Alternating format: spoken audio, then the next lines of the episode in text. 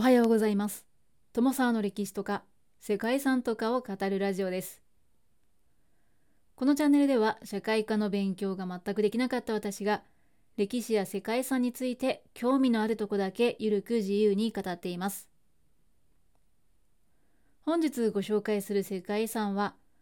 パレンケの古代都市と国立公園です。パレンケはメキシコ南部チアパス州のジャングルの奥深くに潜んでいたマヤ文明の古代都市です。マヤ文明というとですね高度に発達したマヤ文字を持つ文明で世界遺産にも登録されているチチェンエツァなど巨大な建造物が見られる遺跡も残されています。パレンケは他の広大な敷地のマヤの遺跡と比べると規模は小さめですが神殿13と呼ばれるかやぶきの屋根がある神殿の中に入ることができるという貴重な体験ができる場所なんですね。パレンケでは碑文の神殿を筆頭に美しい建築物やレリーフなどが見られます。そしてこの遺跡ではある歴史的に大きな発見がありました。それが他のマヤ遺跡との大きな違いと言えるかもしれません。ピラミッドというとですね、エジプトなどではピラミッドが墓所に起源があるということが知られていると思うんですけれどもメソアメリカのピラミッドは神殿として作られたものであると長年考えられていましたですがパレンケの遺跡に碑文の神殿と呼ばれる遺跡があるんですけれどもこの遺跡で王の墓が発見されて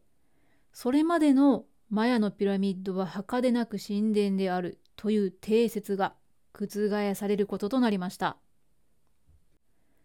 1952年の調査で階段上から内部に下る階段があり最下層に墓室と翡翠の仮面をまとったパカル王の遺体が発見されました。神殿の下に墓が発見されたということで当時このパレンケの遺跡は一気に注目を集めることとなりました。ということで本日は歴史の定説を覆したと話題のメキシコの世界遺産パレンケの古代都市と国立公園をご紹介したいと思います。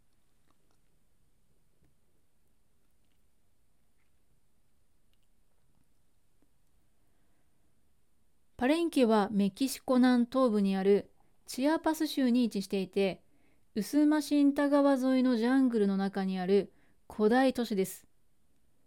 保存状態も良く、マヤ文明の古典期と呼ばれる時代の都市を代表する遺跡です。この場所で都市としての建設が始まったのは4世紀頃と考えられています。そして6世紀から8世紀にはこの地方の中心都市となり最盛期を迎え他の都市との交流も盛んであったとされています。8平方キロメートルの敷地内には多くの建築物が現存していて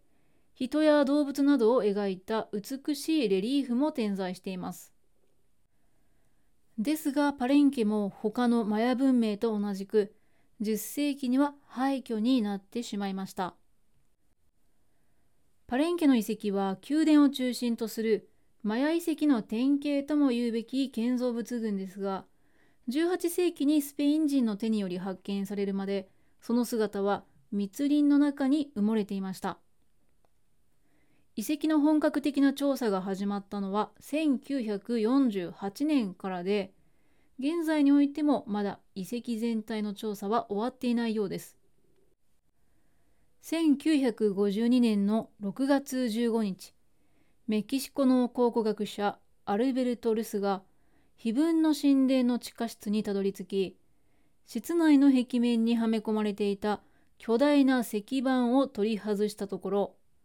鍾乳石の垂れ下がる広い洞窟のような部屋を発見しました。そこには数体の遺体に加え肖像画やマヤ文字を見ることができました。そこにあった遺体は主君や夫などの死を追って進化や妻などが死に準じる殉死者であると考えられていてさらにその場所で生命樹の図柄の浮き彫りが施された石の蓋が見つかりました。そしてその下に石筆が埋もれていてそこから多くの装飾品を身につけた遺体が内部に発見されました。翡翠の仮面をまとっていたこの遺体は7世紀に在位したパカル王として知られる王のものでした。パカル王は古典期後期のマヤの都市であるパレンケの王でパレンケを大国に成長させまた盛んに建築を行った人物です。当時のパレンケはたびたび他国からの侵略を受けていて611年には当時の超大国であったカラクムルに略奪されたこともあったそうです。パカル王は615年に12歳で即位して80歳で没するまでの68年間にわたってパレンケを統治しました。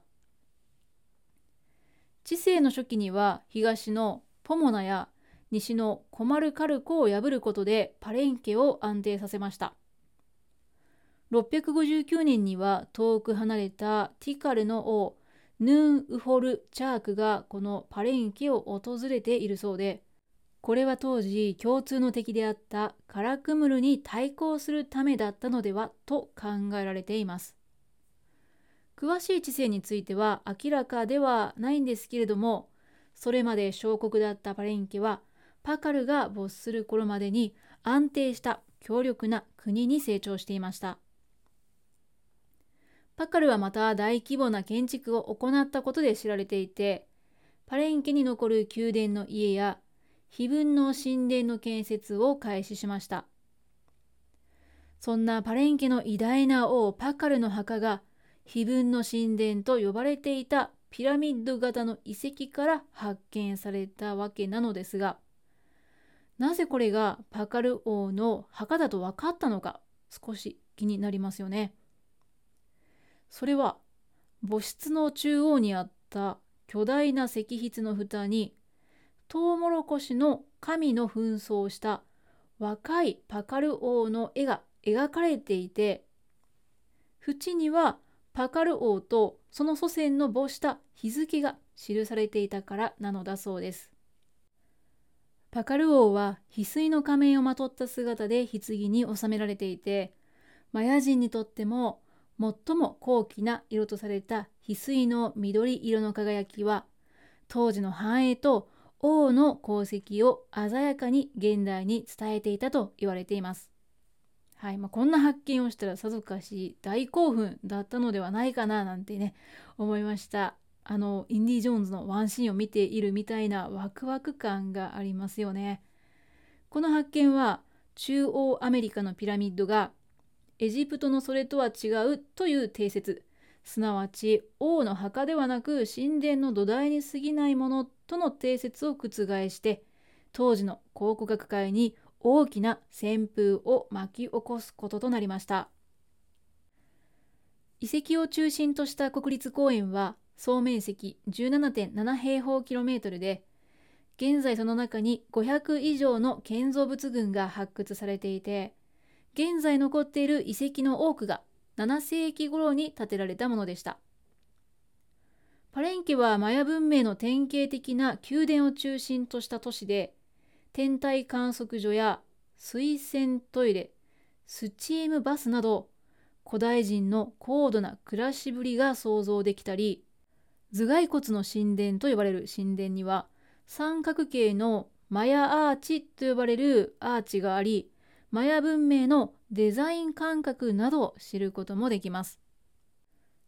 世界遺産の遺跡の中でも最も背の高いピラミッドが碑文の神殿でこれが1952年の発掘調査で石室が発見された遺跡です。当時石室に施された浮き彫りの模様がまるでロケットに乗った宇宙飛行士のようであったことからマヤ文明が UFO と関わりがあるといった論争も生まれたそうですね。この説は1968年のスイスのエーリフィ・フォン・デニケンの著書「未来の記憶」によって後半にルフされたとのことでいや割と最近の話だったんですね。あのインディ・ジョーンズのクリスタル・スカルの王国というのもこの辺りからインスピレーションを受けていたのではないかと想像してしまいますね。うん。個人的にはまあ結構好きなんですけども今ではこの図柄は人物が横たわっていてその上にトウモロコシを様式化した十字架が描かれているとする解釈が一般的とのことでした。そんな人の想像力をかきたててくれた碑文の神殿はピラミッド型になっています。神殿はパカル王の息子であるカンバラム王に捧げられたもので壁の一面にマヤ文字が彫られていることから碑文の神殿という名が付けられました。神殿の最上階の部屋からはパレンケ王家の歴史が記された碑文が発見されているそうですねちなみにこの遺跡から見つかった石室もパカル王の翡翠のマスクもメキシコシティの人類学博物館に展示されているのでパレンケでは見学することはできないそうです。そんな世界遺産パレンケの中心にある宮殿は当時パレンケ王家が住んでいた住居であると推測されています。水洗トイレやスチームバスなど古代の遺跡とは考えられないような技術や設備を見学することができます。ここでは中庭を囲むように建物が建てられていて回廊は持ち送りアーチという技術が使われていましたそんな宮殿の最大の特徴として世界遺産パレンケでは他のマヤ遺跡には見られないほどの高さを持つ4階建ての塔があるということなんですね。塔の壁面は東西南北を正確に指していて階段の踊り場には金星を表すマヤ文字が書かれていたそうで最上階は天体観測用に使われていたと推測されています。またこの塔から見た時に冬至の日に太陽がちょうど碑文の神殿に沈むように見える場所に建てられていたということからマヤの文明がいかに高度なものであったか、まあ、そういったところも証明していますね。そして冒頭でも紹介しましたがパレンケの遺跡の中で神殿13と呼ばれるかやぶきの屋根がある神殿には人が入ることができるそうです。この神殿からは水銀種という顔料で染められた赤の女王の墓が発見されました。暗い通路を進むと石室があり内側は赤く染まっています。赤の女王はパカル王の母とする説であったり妻とする説もあるんですけれども現在でも判明していないようですねその他にも十字の神殿や波十字の神殿太陽の神殿などと呼ばれる数多くの神殿群が存在します。いずれも碑文の神殿と同じくカンバラム王に捧げられたものでカンバラム王について描かれた石板が収められているそうです。世界遺産に登録されたパレンケの遺跡は宮殿や神殿の内側に施された驚くほど多くの彫刻レリーフが特徴でマヤ地域の古典期中期に対応する儀式であり文明を伝えています。またパレンケが及ぼした影響についてはウスマシンタ川の流域全体にも伝わりマヤ文化圏の西の境界にあるコマル・カルコにまで及んでいたと言われています。そんなパレンケの発掘は現在も進められていてまだ密林の中に埋もれているものもあるようなので今後もこの都市の歴史や文化などに関する発見を期待したいと思います。ということで本日はここまでメキシコ合衆国にある世界遺産パレンケの古代都市と国立公園をご紹介しました。最後までお聴きいただきましてありがとうございます。では皆様、素敵な一日をお過ごしくださいね。友沢でした。